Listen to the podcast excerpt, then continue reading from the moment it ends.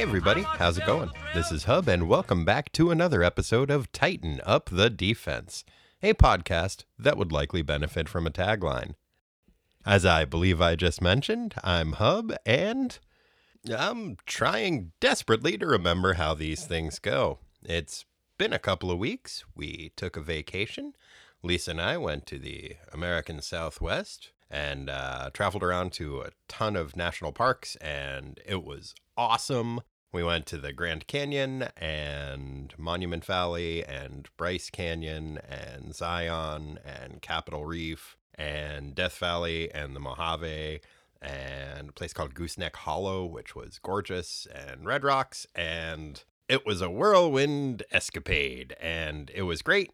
And it was also the first time I've taken a couple of weeks off from podcasting in quite some time. And so might have a little bit of uh, podcast rust. So I'm going to try to bang that off of myself with a metaphoric hammer, and we'll, we'll see how things proceed from there. I also realized the other day that as of tomorrow, I will have been podcasting for five years. Five years ago, the first episode of the first podcast that I was on, a show called Traveling Through the Bronze Age, came out. And yeah, just kind of took it from there and haven't really slowed down since. So happy anniversary, me. I got you this coffee. Aw, thanks, me. I got you this terrible joke I made up on vacation. So, do you know why it's called the Hoover Dam? It's because of the dam's reputation for excellent and prodigious fellatio. That's why it's called Hoover. I'm kidding, of course. The dam is named after Herbert Hoover. President Herbert Hoover Turklewood, who earned his nickname Hoover through his reputation for excellent and prodigious fellatio. And on that ridiculous note, let's move on to our comic book. Today's comic book is from the uh, Tales of the New Teen Titans miniseries, which features the origin of Raven, and we're going to be joined once again by my wonderful and brilliant wife, Lisa. So stay tuned for that conversation. Without any further ado, let's uh do this. Today's synopsis rhyme is submitted by Devin Tuhey. If you aren't a wine expert, you might call it Chablis. If you're not a Bronze Age expert, here's a synopsis. Thanks, Devin. Tales of the New Teen Titans, number 2, July 1982. Raven. Written by Marv Wolfman, draughted by George Perez, inked by Pablo Marcos, lettered by Ben Oda, colored by Adrienne Roy, and edited by Len Wein. Teen Titan Roll Call Starfire, Robin, Beast Boy, Cyborg, Kid Flash, Wonder Girl, but mostly Raven. Previously in the Tales of the New Teen Titans. The gang decided to head out on a camping trip to the Grand Canyon for a much needed vacation and some team building exercises. I guess when you have superpowers, you need something to raise the stakes of your trust falls. In the midst of a cookout, Cyborg took some time to stare off into the middle distance and reminisce wistfully about his origin story. Victor Stone was a child prodigy whose father pushed him too hard and was overbearing. He had a sheltered childhood, liked sports, feuded with his dad, and his best friend Ron was in a gang. Oh, and good news racism doesn't exist. Hooray! Then an extra dimensional fart monster ate most of Vic, so his dad built him a robot body which he used to beat up and maybe kill his buddy Ron, who was trying to blow up the United Nations building.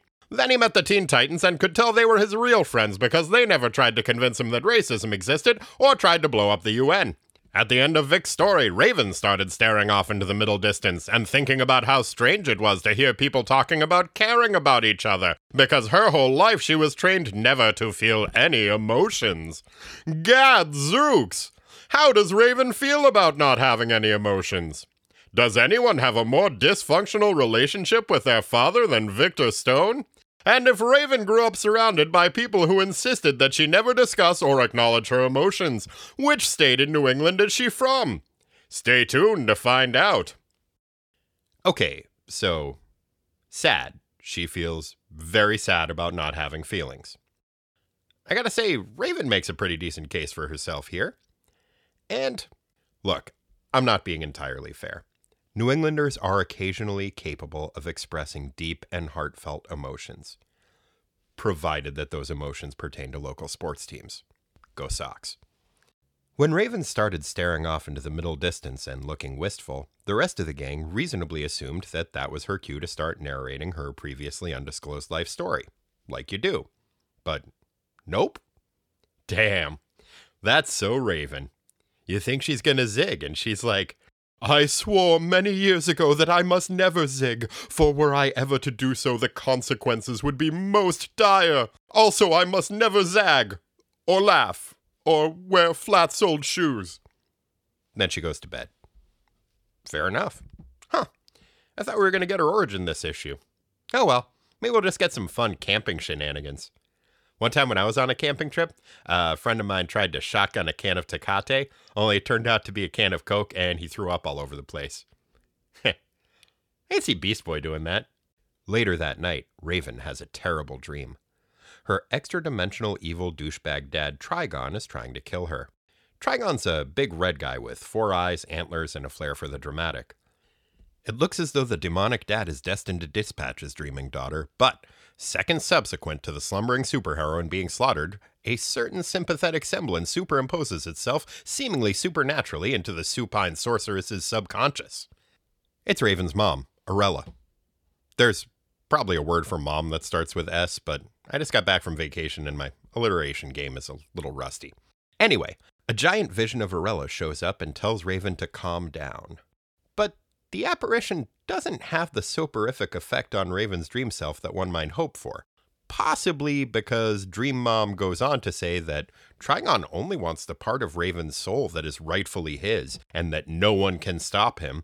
And possibly because after saying that, Arella's face melts and her skull starts laughing at Raven. You know, I don't know a ton about dream analysis, but I think Raven might have some issues with her parents. Either that or she's nervous about starting a new job. It's probably one of those.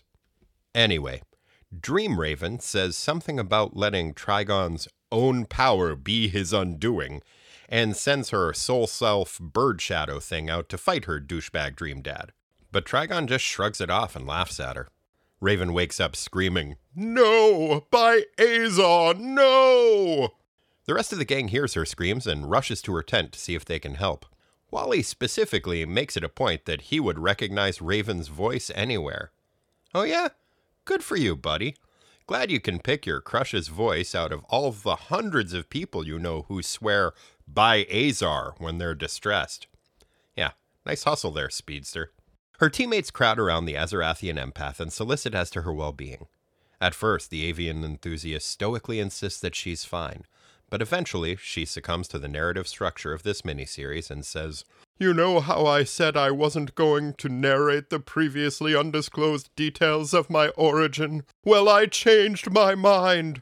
What's that off in the middle distance? Why, it looks like my previously undisclosed origin. Raven's mom was a disturbed teenage runaway who got mixed up in the occult and ended up accidentally joining an evil cult that worshipped Trigon. She took part in a Rosemary's Baby style ceremony that summoned the antlered asshole. He first appeared to her as a totally hot, non antlered, non evil dude and was super nice to her. He took her to a super chill Garden of Eden looking dimension. They boned down, and she got preggers. Then Trigon went full Trigon. He turned giant, red, antlered, four eyed, and was an abusive asshole who hit her and yelled at her. There's also, I think, some implied sexual violence. It's gross and I don't want to fixate on it, but I don't want to pretend it's not there, so yeah. Gross. It turns out Trigon's had a bunch of kids, but they usually get murdered by his enemies or killed by their own moms before they grow up. So Trigon tossed Raven's mom back to Earth where the child would be safe. Because on Earth, children are always safe from harm. Especially children of single, traumatized parents with no resources and nowhere to turn for support. Yeah, way to do your research, Trigon. Raven's mother to be was understandably freaked out.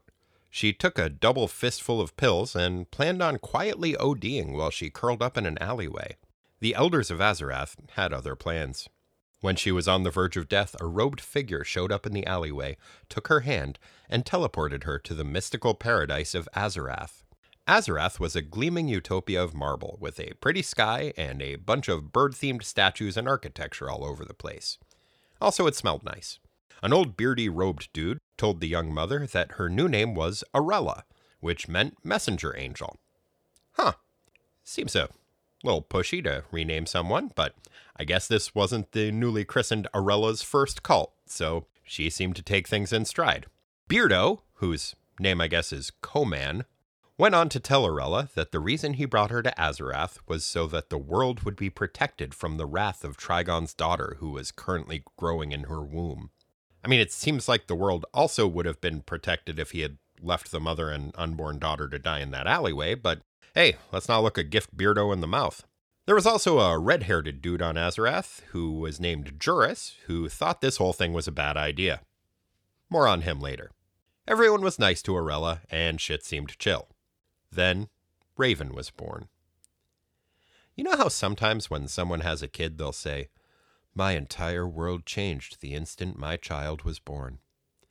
Well, they don't usually mean that quite as literally as it was in Raven's case. As soon as she was born, Azarath's sky went from blue green to jet black. Lightning and earthquakes wrecked about two thirds of the marble columns, and the whole place started smelling like egg farts.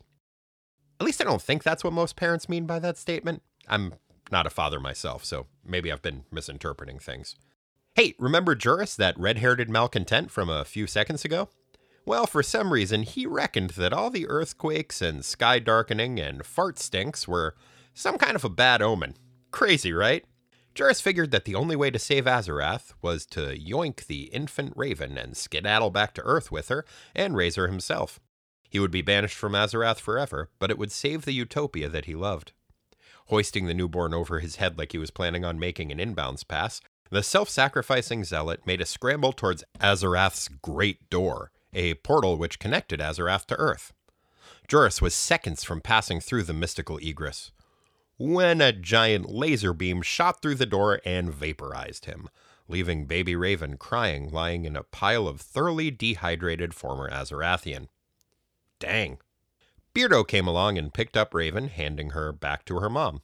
At this point, he reveals to us that he isn't actually the leader of Azarath. Turns out the true leader of Azarath is you, the reader. Just kidding.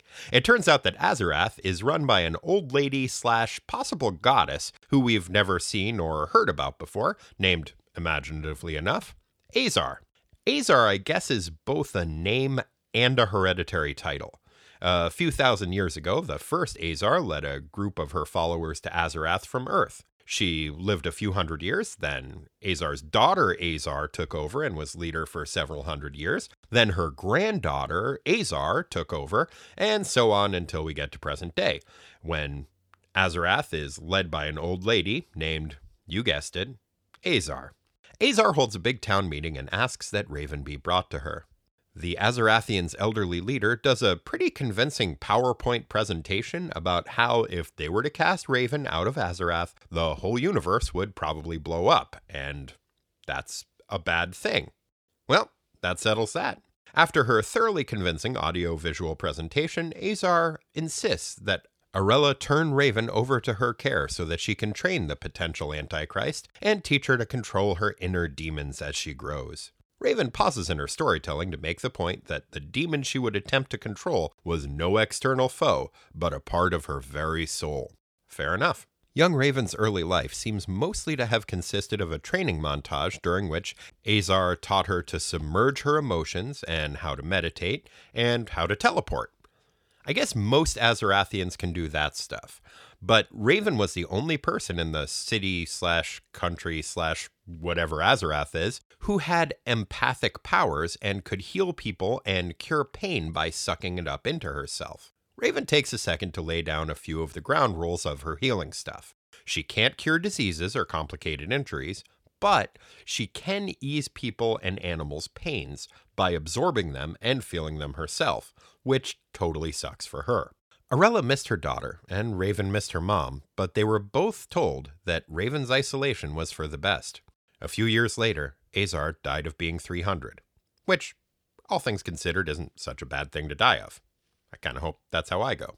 Despite not being allowed to feel any emotions, Azar's passing made Raven real, real sad, and she cried a bunch, which was fine with everybody because I guess sadness doesn't count as an emotion, which is good to know. Azar left her young pupil her rings, which don't seem to be magic or anything, but hey, free rings, so that's nice. After Azar, who was the last of the Azars, death, Beardo and Arella took over Raven's training. She did well in her studies, but when she turned 13, Raven started having horrific, creepy dreams about her demonic dad Trigon. Raven had been previously unaware of her father's identity and was understandably disturbed at learning the circumstances of her birth. Beardo shows up and decides to share another Azarathian secret with us.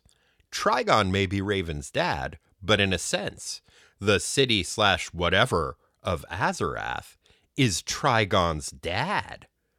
What? So I guess that makes the city slash whatever Raven's grandpa? Possibly. It turns out that a few thousand years ago, when the settlers of Azarath departed Earth, they first decided to purge all of the evil from their respective souls. Sounds good, I guess. But rather than becoming better people through study and introspection and, I don't know, meditation or something, they all just kind of wadded up all their evil and hucked it into another dimension. Seriously? Come on, guys. Do you want trigons? Because this is how you get trigons. Yep. That evil formed and grew and festered, and after a few hundred years turned into a giant red asshole with four eyes and some antlers. Way to go, Azarath. Just when Beardo finishes telling Raven about how being spiritual litter bugs helped form her piece of shit dad, there's a knock at Azarath's great door. A caller? At this hour? Who could that be? Well, I'll give you three guesses. What? No, no, it's not Paul Lynde. Why would you even guess that? You, you know what? I'm taking away your other two guesses. It's Trigon, obviously. Fucking Paul Lynde. What were you thinking? Trigon tells Raven that he's come to claim her so that they can be evil together and crush the universe and all of that. Raven tells him to fuck off that living in Azarath has taught her that peace is nice and good things are good. Trigon tells his daughter that that's all a bunch of bullshit, and that he's been manipulating Azarath this whole time and has arranged somehow for her to be brought there so that she could be trained in a way that he could easily subvert and corrupt. At this point, Arella appears and interrupts the dysfunctional daddy daughter time, demanding that Trigon leave Raven alone. Trigon declines to comply, opting instead to mystically slap Arella around and temporarily make her age 60 years or so. What an asshole. Unable to watch her mother be abused, Raven lashes out and for the first time forms that weird bird shaped soul thing that she does, attempting to use the dark avatar to strike at her sinister sire. This, it seems, is what Trigon was waiting for. Proclaiming that the bird thing represents Raven's dark side, the side of her that is his, Trigon goes on to pour all of his dark energy into the astral bird, further imbuing Raven with his own dark energy. After filling his daughter's soul with his own evil essence or whatever, Trigon gives her the standard, Come to the dark side, stop resisting your true nature, bad is good, good is dumb speech. Raven resists with all her might, but when Trigon calls to her and tells her to go with him and be evil, she cannot resist his summons. She follows him to the door of Azarath. And he slams the door in her face and is like, Just kidding. I just wanted to make sure it worked and that you couldn't resist me. You just cramped my evil deadbeat dad style right now, but I'll be back later. Bye, loser. Man, what an asshole. Anyway, that's the story. A few years later, Raven turned 18 and went and helped recruit the new Teen Titans, but a piece of Trigon still lives in her tummy and could come out and take over her bird self whenever she gets mad or feels love or is annoyed or feels, you know, pretty much any emotion.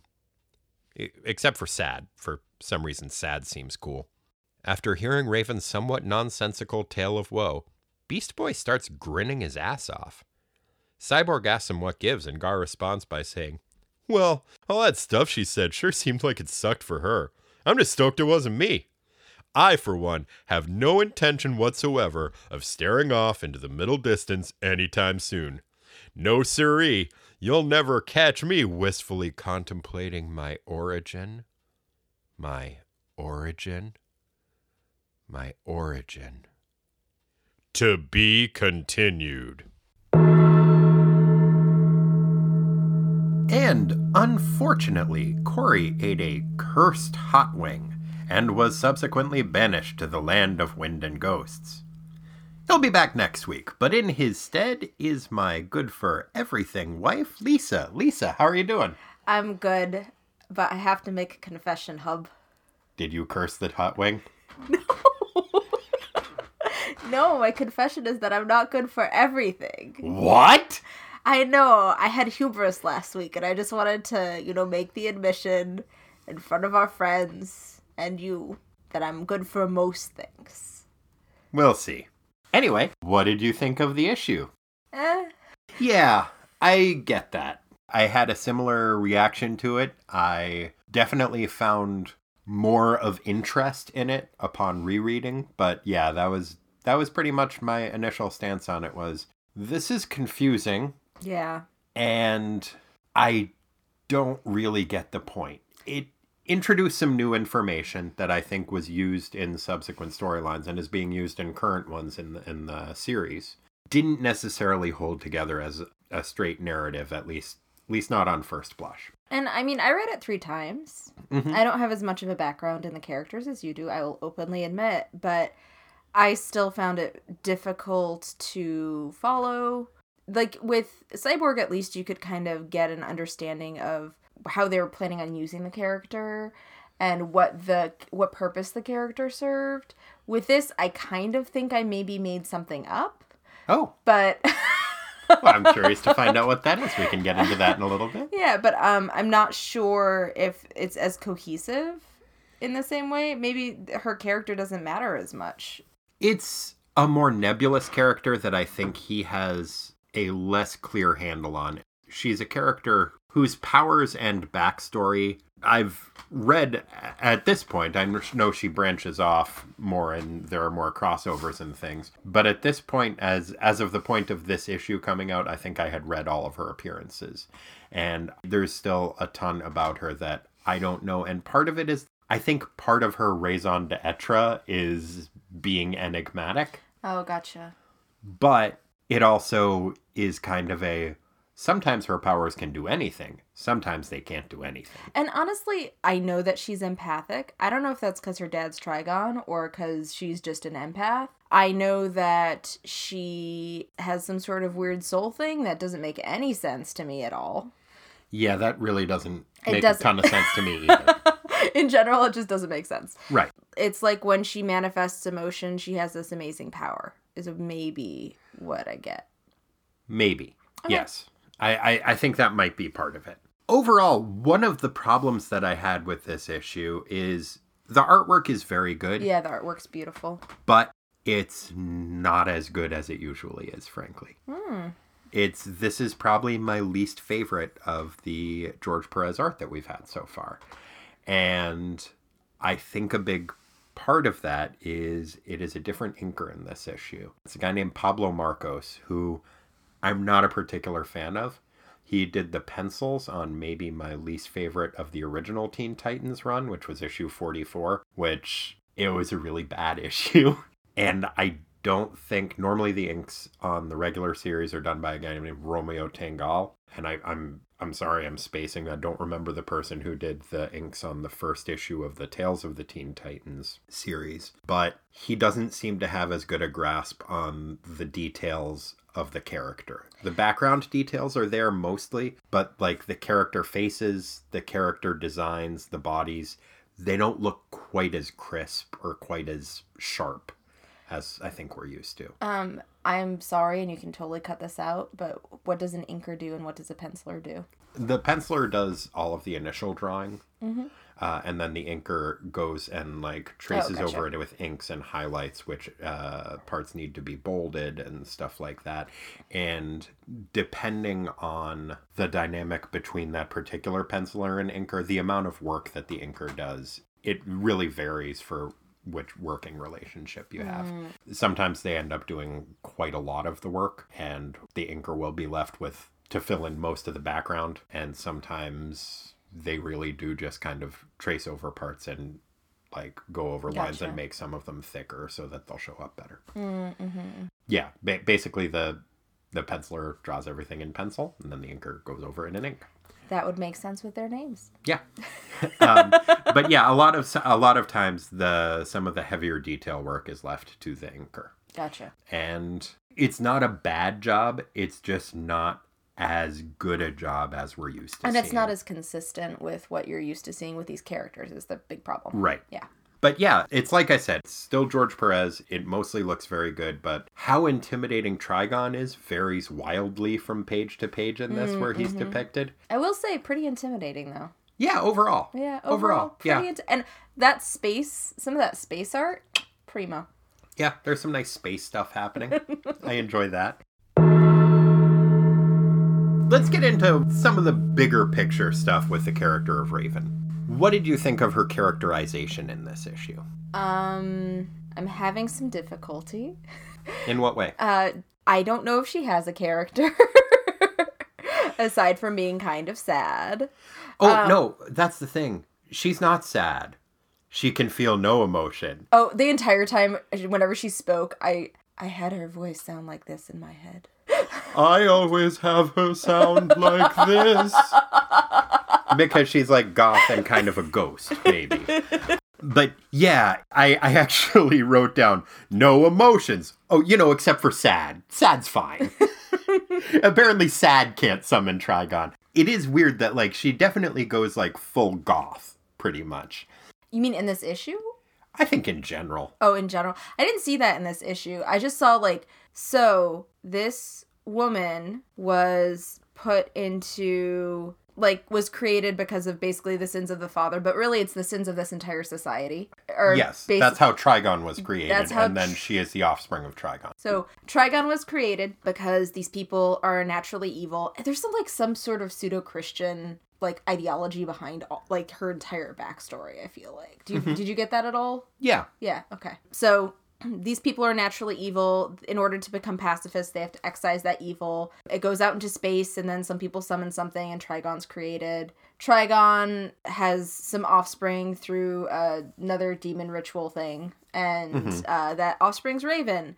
And Raven is taken to a space peace world mm-hmm. and as a fetus and is born. And the world changes its tenor entirely and becomes evil brimstone sky mm-hmm. place her existence and her way of being in that world is like she has to suppress all emotion but can be the most empathic person ever. So like a perfectly rational perfectly empathic female to erase the evils of all society.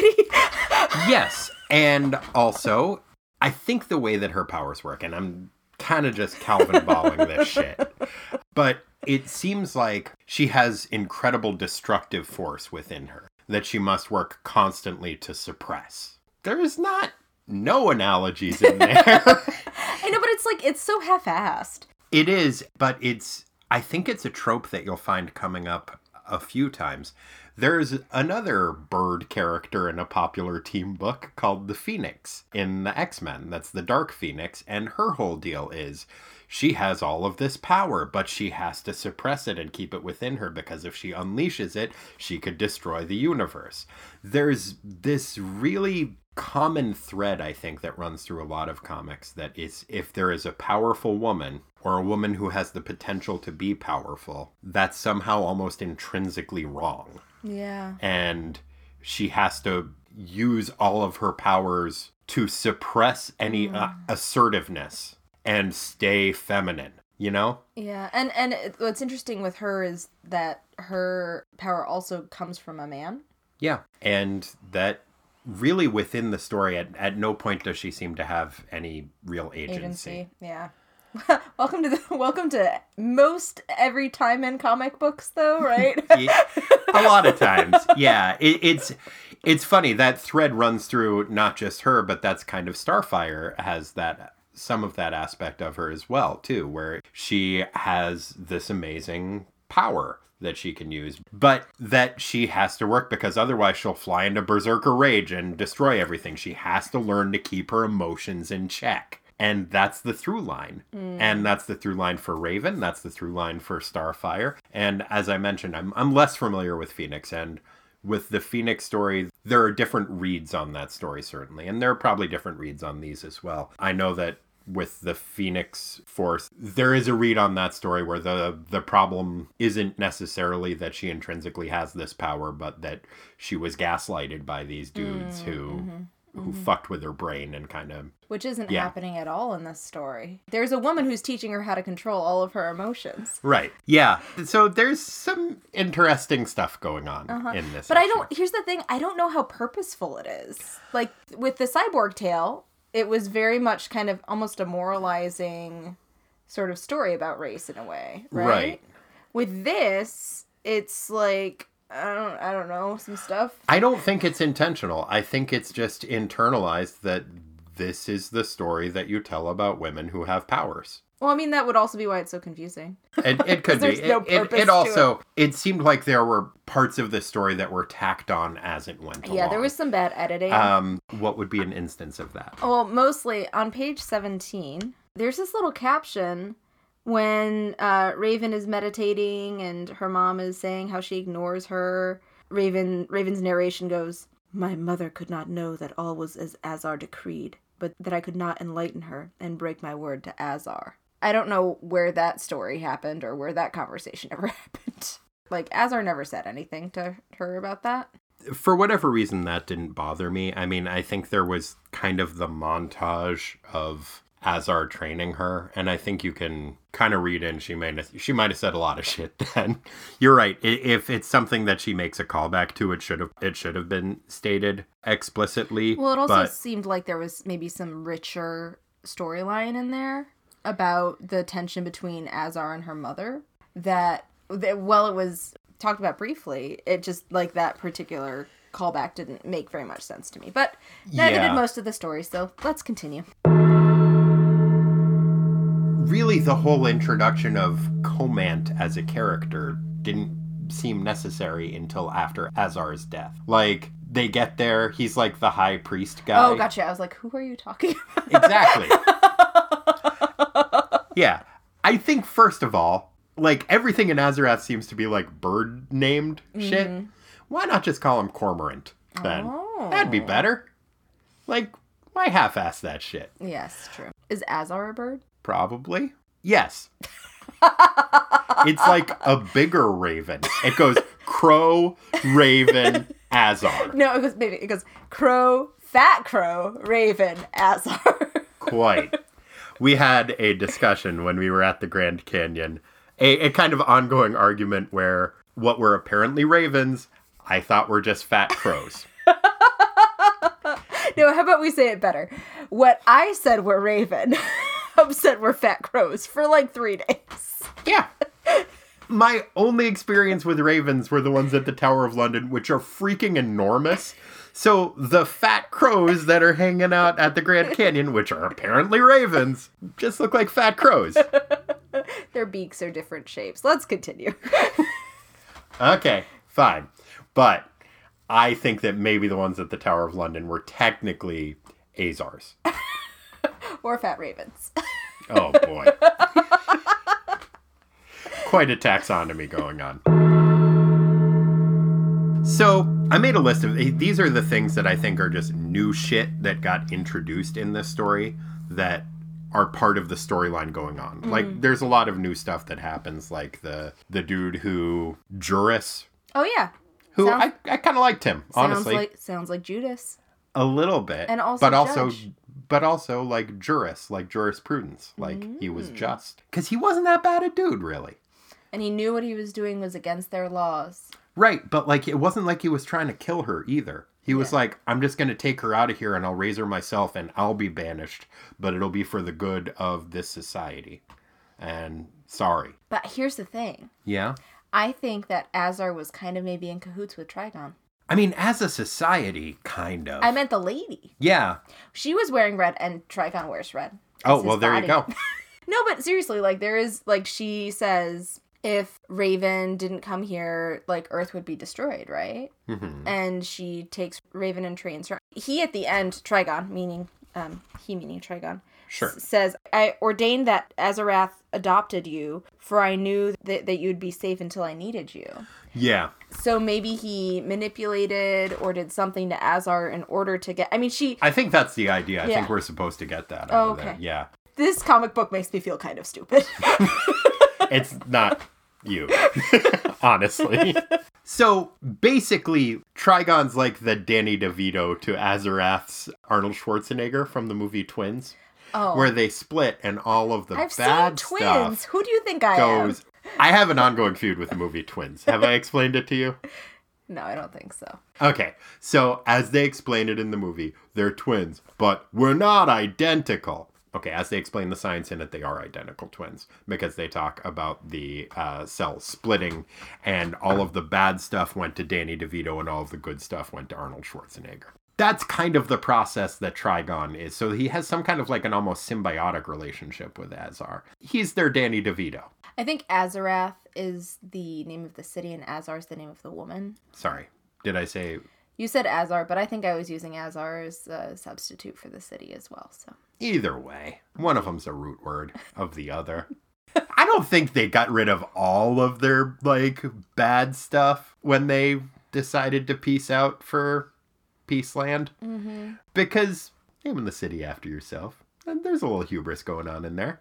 yeah, I think that again, it seems to me like a very Christian sort of, and I don't know if that's the right. I don't. I wasn't raised Well- that way, so I don't know if that's the right way to characterize it. But it seems like a lot of the ethos and like the moralizing in this tale is like a Christian based system. Well, kind of a cast the serpent out of the Garden of Eden, Yeah. and then it's a perfect place. Kind of, yeah. And they, I mean, they do make a couple of references to Christianity pretty explicitly. Yeah, so the new shit that I think gets introduced that is part of the ongoing continuum of the Teen Titans comics in this. This is the first time we see that Azarath was a matriarchy. Mm. I think it had been initially implied, but then anytime we saw it being run, it was like Cormorant, which is what I'm going to call that dude from now on, mm-hmm. and a bunch of other old, bald, white, beardy dudes. So finding out that it was initially a matriarchy. Because who else knows about peace except for old white bald bearded dude? Apparently, also like several hundred year old ladies do too. Fair enough. we find out that Azarath made Trigon, mm-hmm. which is certainly new canon.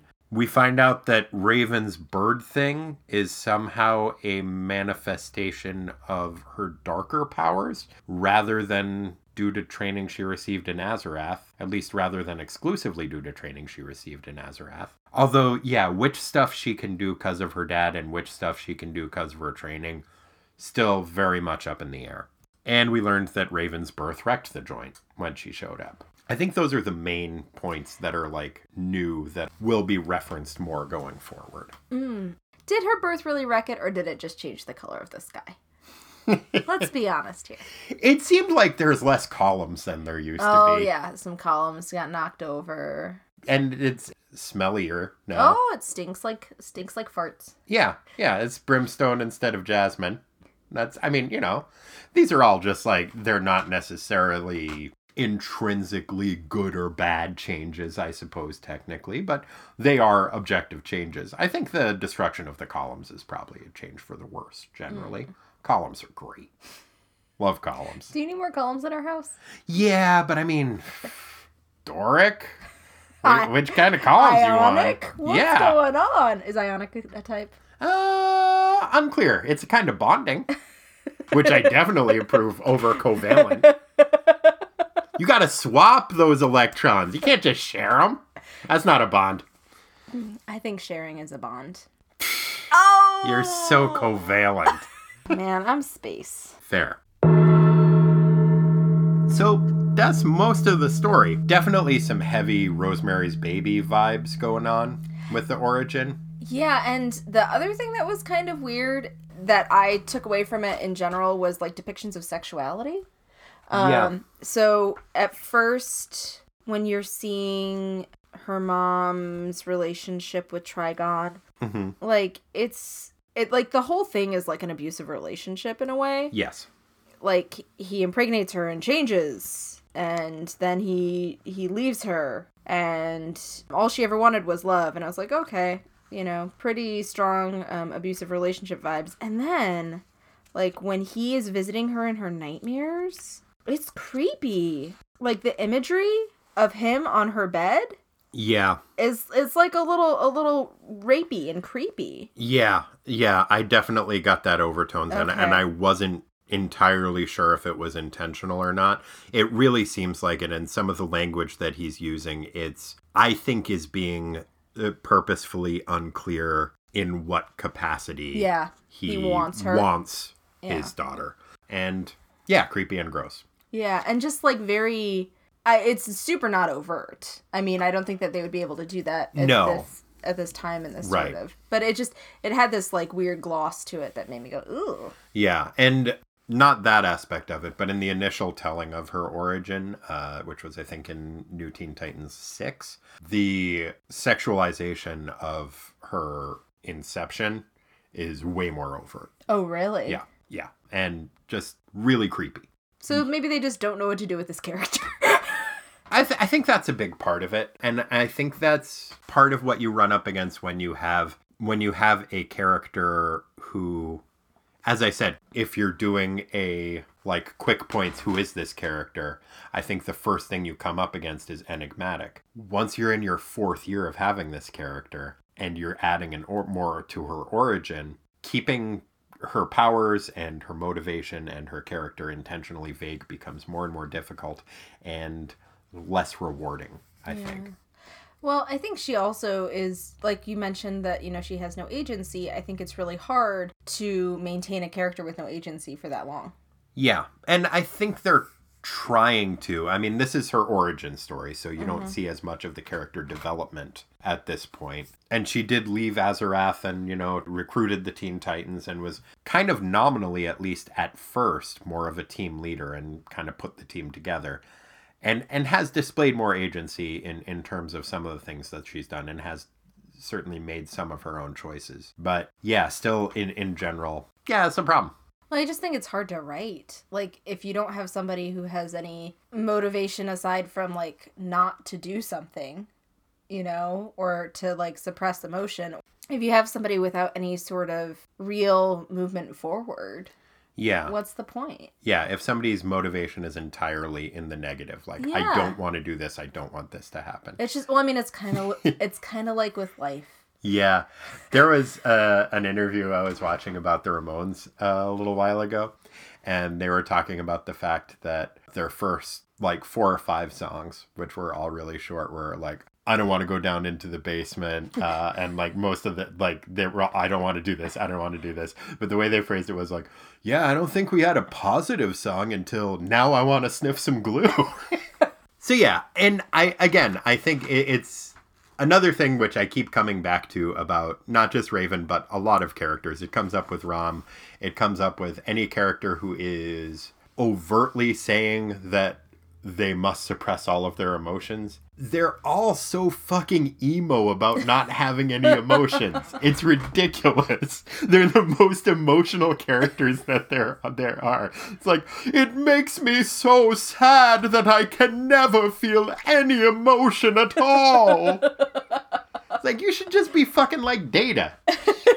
He's not always whining about that shit. He actually kind of is. He is, but he does it in a way that makes sense. I am very rational. Exactly. They should say things like that. Why can't Raven be more like Data? That's really the talking point for this episode. They're both very pale. They were both engineered. Yep. Yep. Good call. Good call.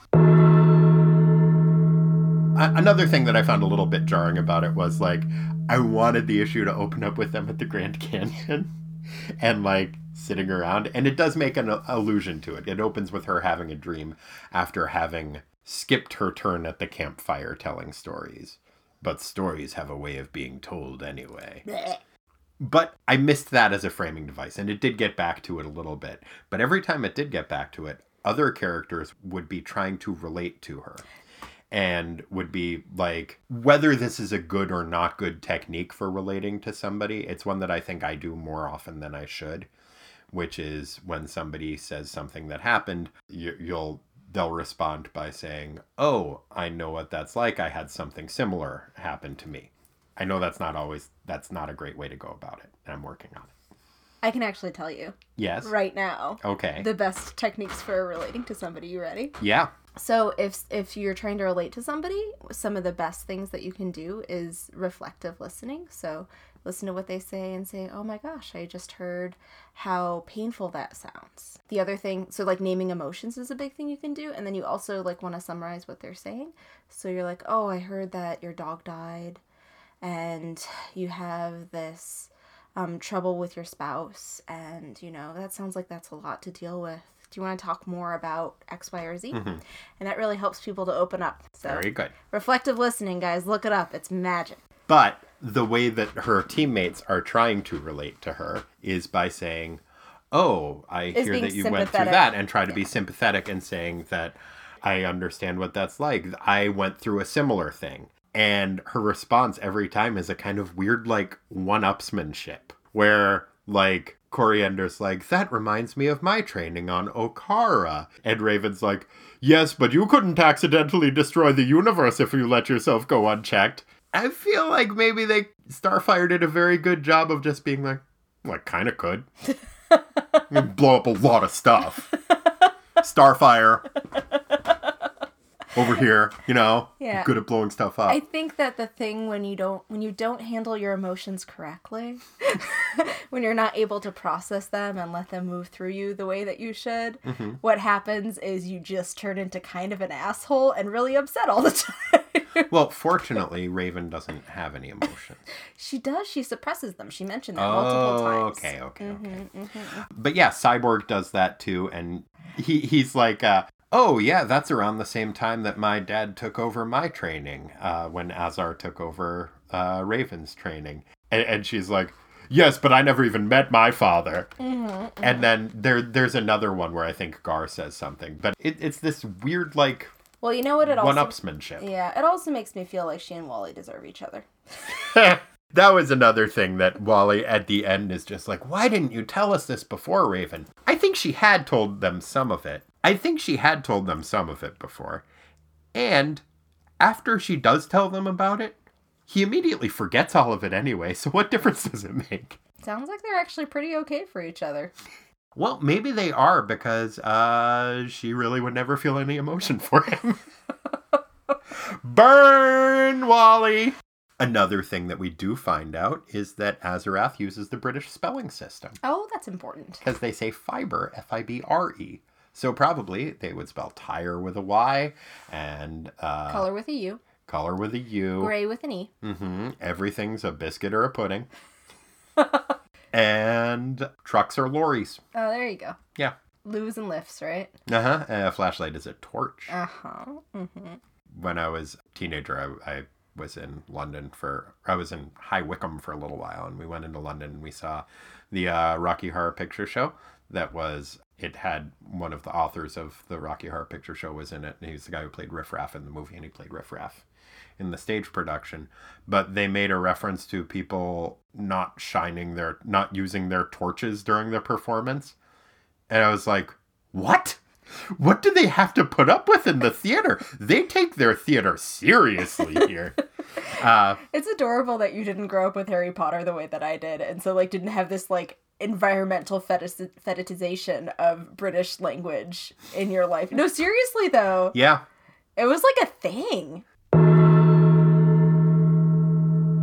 Was there anything else about the story you wanted to talk about? Are you ready to move on to the minutia? Yeah, let's move on. Okay. Rick, would you mind singing us in? We got minutia. It's not the biggest part, it's just minutia. Like Corey eating farts, we got minutia. Time to sweat the small stuff. Thanks, Rick. Thanks, Rick. What did you feel like starting with? Uh, let's start with the bozo. Okay, what instance of a character calling another character a bozo, either literally or metaphorically, would you like to highlight? This one was pretty hard. There wasn't a ton of fun banter going on in this issue. No, it was a pretty somber issue. But on page four, I did find something that I thought was a pretty good bozone. It's when Raven calls them her friends.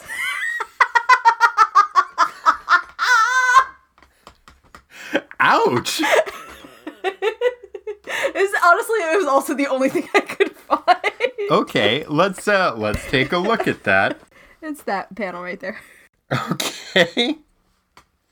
Raven, we're all your friends. If something is troubling you, maybe we can help. And even if we can't, sometimes just talking about our pains makes them easier to bear. You are all my friends, my only friends. I don't really see how that's her calling them bozos, Because but they're being bozos because they're her friends and she's kind of mean.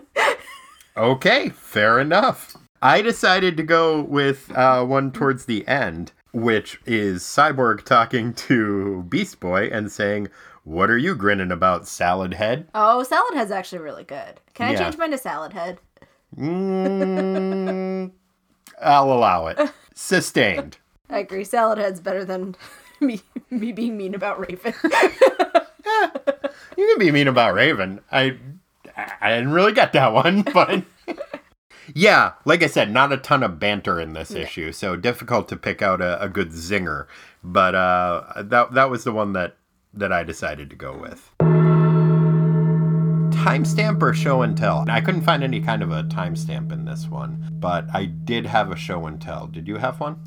uh, I had a lot of difficulty with this. I did too. Um, I thought the artwork was overall pretty good. I the one uh, show and tell I thought maybe could be, you know, maybe stated was uh like pages nine to ten. There's the destruction of Azarath. mm-hmm. I just thought the pictures did a lot of the work. Yeah. and they didn't really necessarily need as much exposition. But yeah, like they uh, there's a picture of our lovely columns crumbling, and it says our world world shook and rumbled with protest. And you know, you just have a column crumbling. That's a pretty iconic image. Yeah. I think that's fair. What did you What did you find?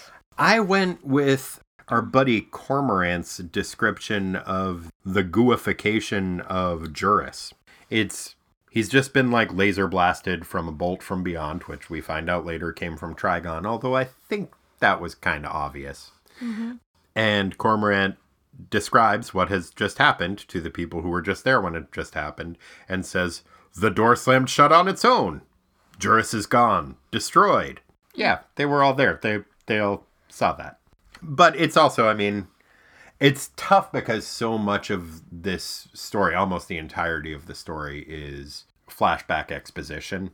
So it's tough to tell what is like a secondhand story that Raven heard that she's relating, and it's tough to find. I had a really tough time with that one Well, as well. you had an eagle eye there, my friend. Well, thank you. Good eye. Yes, with all of my bird parts, I'd fit right in in Azarath. Uh huh. Uh huh. What was your favorite sound effect? I think there were three, and one of them was no, and one of them was ha ha ha. so I picked the only one that was not one of those, which was Iaga. Now, see, there was an ia, and there was also an iaga. Oh, Um, which I picked Iaga. which page was that on? Seventeen. Okay, uh, I went with ia, which was on page eleven. The ia is the noise it makes Oh. when Juris is being disintegrated. And the Iagra is, I think, when Raven is having her bad dream. Mm-hmm. Which it's enough of an almost callback that I was wondering if maybe she was dreaming about Juris's disintegration. No, weird Raven Probably dream. not. Yeah. yeah, fair enough. Fine. Again, flashbacks generally don't have sound effects, so tough to find one. But those are the closest we got. Sartorially speaking, what aspects of fashion in this issue would you like to highlight? I do have one really good one for this one, Okay. which is Trigon's cat belt is the tits. I always viewed that as a picture of himself that is on his the, his codpiece. But yeah, I called that his uh Trigon's wedding train codpiece. Because it's got like a wedding veil behind It's- it that like just flows down from his crotch. It's pretty on, man. I was really into it. It, it's a good look. It is. and it's like he's got a high collar. He's really showing him up there. Yeah, it's minimalist but very showy, his outfit. We got some like weird and like high, thigh high boots. Oh, yeah.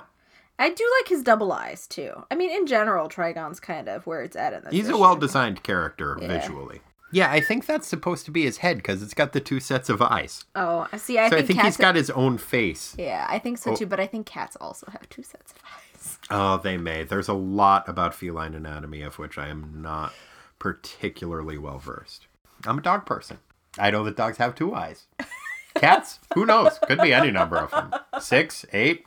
I don't know. But yeah, there was a lot of interesting fashion in this. There was a certain t shirt that Donna Troy was wearing Oh, that uh, said Terry Long Fan Club. I believe she is likely the only member of I that know fan you club. have issues with Mr. Long. I do indeed. I do indeed. And I'm not alone. but I did think that was kind of a funny t shirt to wear. And kind of a weird t shirt to wear. You haven't seen my collection of Hub Rocks t-shirts? Well, I bought those for you, but they're very popular. A lot of people wear those, Lisa. A lot of people.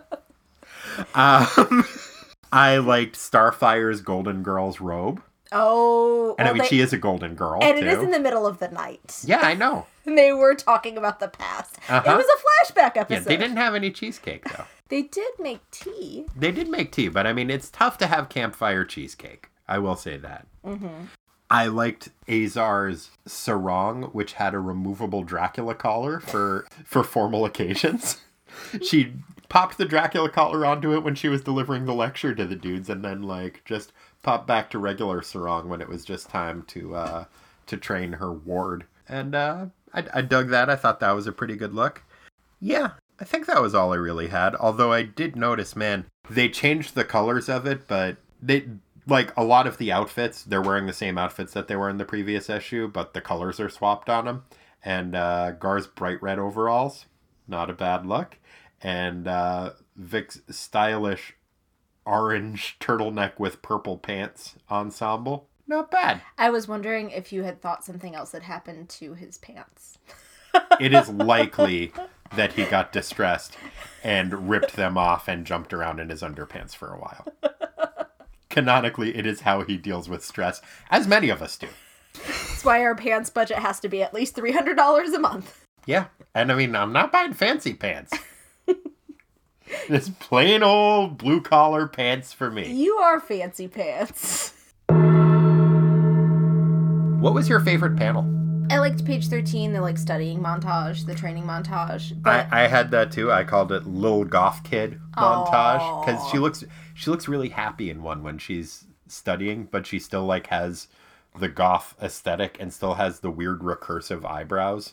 I thought that was a pretty cool montage one. You said you had I have one more. Uh Trigon's like full face on page 20 was just like, oh yeah. I had that as well. yeah. It's, So pretty. Yeah, and when he's like, "Your father is pleased to see you," it's like, damn, it's it was a really well done image. I liked that one a lot, and I liked on page twenty one, there was a panel that I call "Dad's embarrassing me,"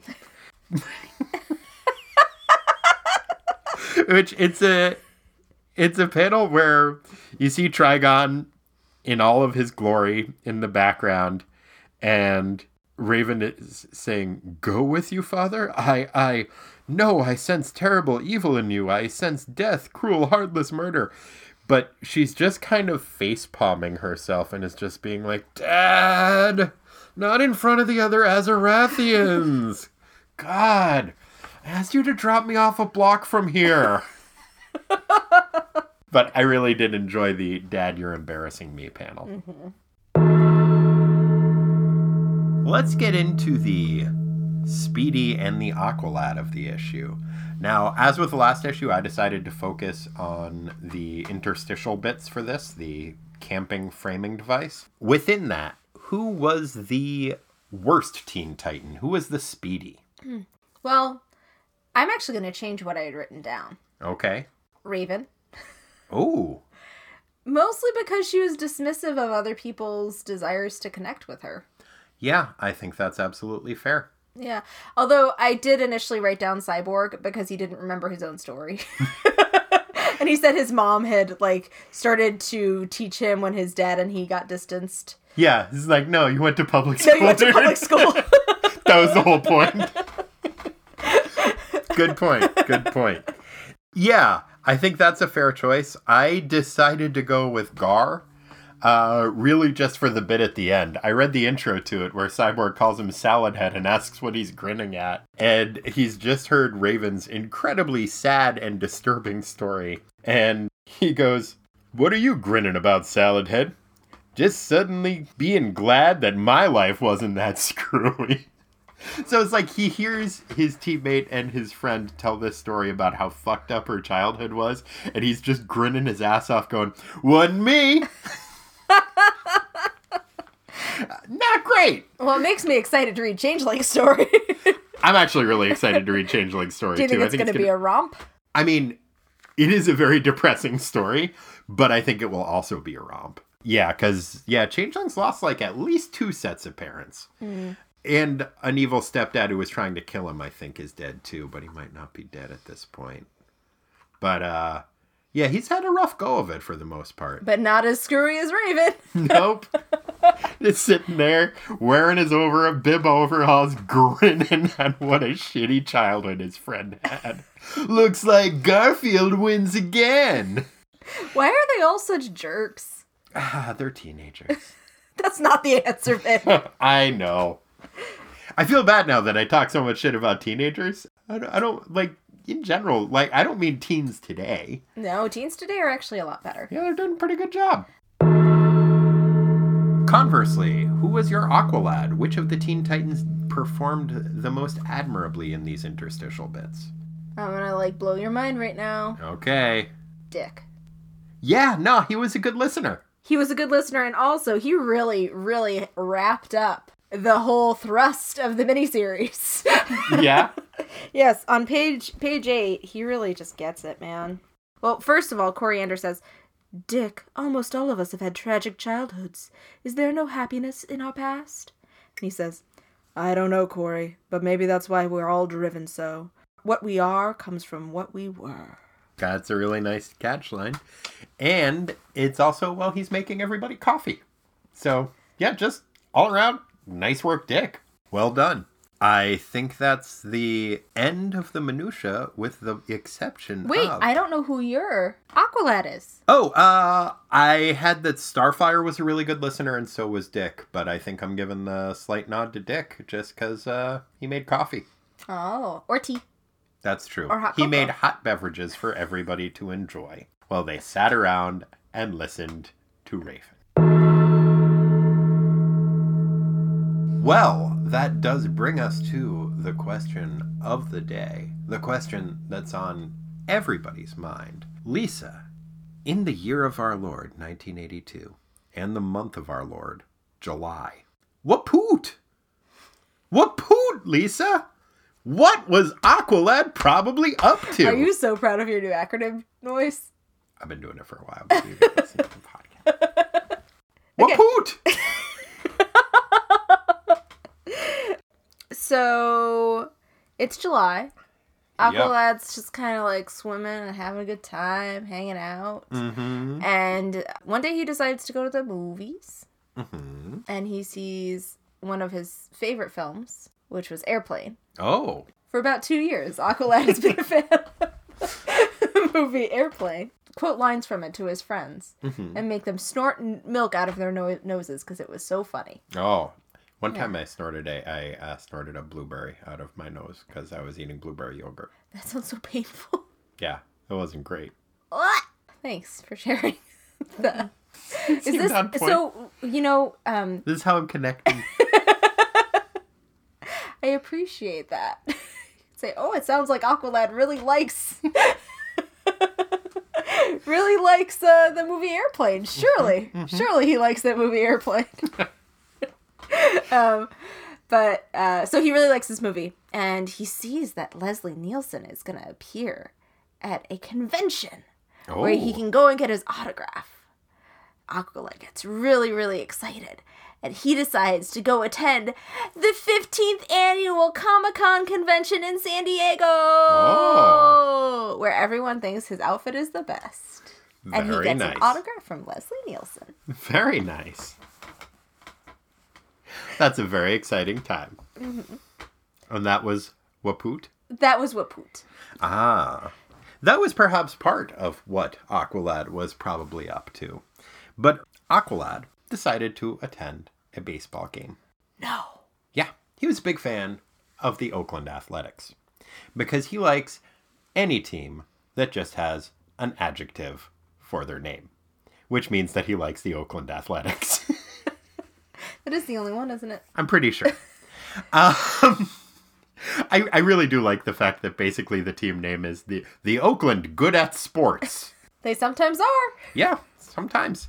And one of the people that was very good at sports who played for Oakland that year was Rickey Henderson. He stole a lot of bases that year. Very quick runner, very good at referring to himself in the third person. Really one of the fastest uh, baseball players that has ever been.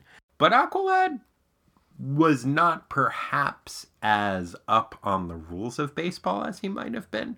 So he saw Rickey Henderson get off to a pretty big lead at one point. And he nudged the guy next to him. He's like, What's he doing? He's like, I think he's going to steal second base. And Aqualad's like, No stealing.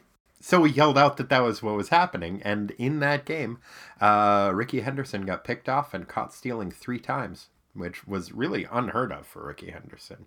And uh, yeah, that was uh, because of Aqualad. He's just trying to be a good citizen. He knows that stealing's bad. Uh, but the Oakland fans were less than receptive to uh, Aqualad's attempts to regulate the game. So he hightailed it out of there went to New York and uh, watched a little show called Little Shop of Horrors, which opened in New York that very same day of uh, July 27th. Wow. And that was what Aqualad was probably up to on July 27th of 1982. Good job, Aqualad. Yes, Taken into culture. indeed. Well done. Well, thank you so much for joining us for this issue, Lisa. Uh, we will be back in a couple of weeks and learn more about old Salad Head's origin. I think that'll be a nice time for everybody. Um, I'm looking forward to it. Yeah, this issue kind of a turd. I hope you guys enjoyed hearing our take on it, and uh, I would welcome to hearing your own. Uh, if you'd like to get in touch with us, you can do so at ttwasteland at gmail.com. Uh, you can find us on Facebook, on Tumblr, on all of the internets. Just Twitter is very funny. oh t- yeah, there's a Twitter. You could go and follow me there. I'll I'll say things. He makes funny jokes that he tells me about. That's true. How else would you learn? They just need to go viral. Yeah, it's true. It's true. Yeah, if you would like to donate some money to us, you can do so at patreon.com slash ttwasteland. I learned recently I have been saying backslash, it's regular slash. If that has been keeping you from donating, let it do so no further. it's patreon.com slash ttwasteland. Thanks, Miles. Yeah. uh, appreciate the heads up on that one, Miles. so yeah, uh, that is for all of your giving us money needs, and I think that wraps things up. That's it. Thank you for having me. It was a pleasure. Thank you, internet friends. Yes, and thank you for joining us, and thank you for your insight, Lisa. I very much appreciated it, and I very much look forward to learning more about Beast Boy. It uh, promises to have exploits of the old Teen Titans because they did team up on a number of occasions. I believe that number was two. Two occasions. Do you think that if that one is a turd, you could have me on when we don't read a turd book? Yes. I would love to have you on when we don't read a turd book. To be fair, I think that uh, in terms of storytelling and artwork, the cyborg one The was not a Cyborg was- turd. it was a turd in terms of very problematic racial content. But I just want to read a romp, man. we'll get you a romp, I promise. okay? Okay, deal. Okay. Thanks, guys. Uh, yeah! Yeah.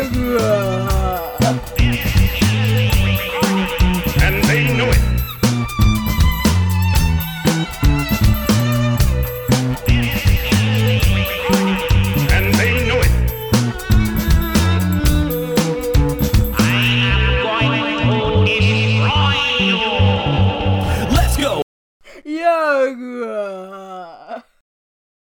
That's what it sounds like when you have a nightmare and you poop. Oh, jeez. that does sound like a nightmare. Thanks, guys. Bye. Bye.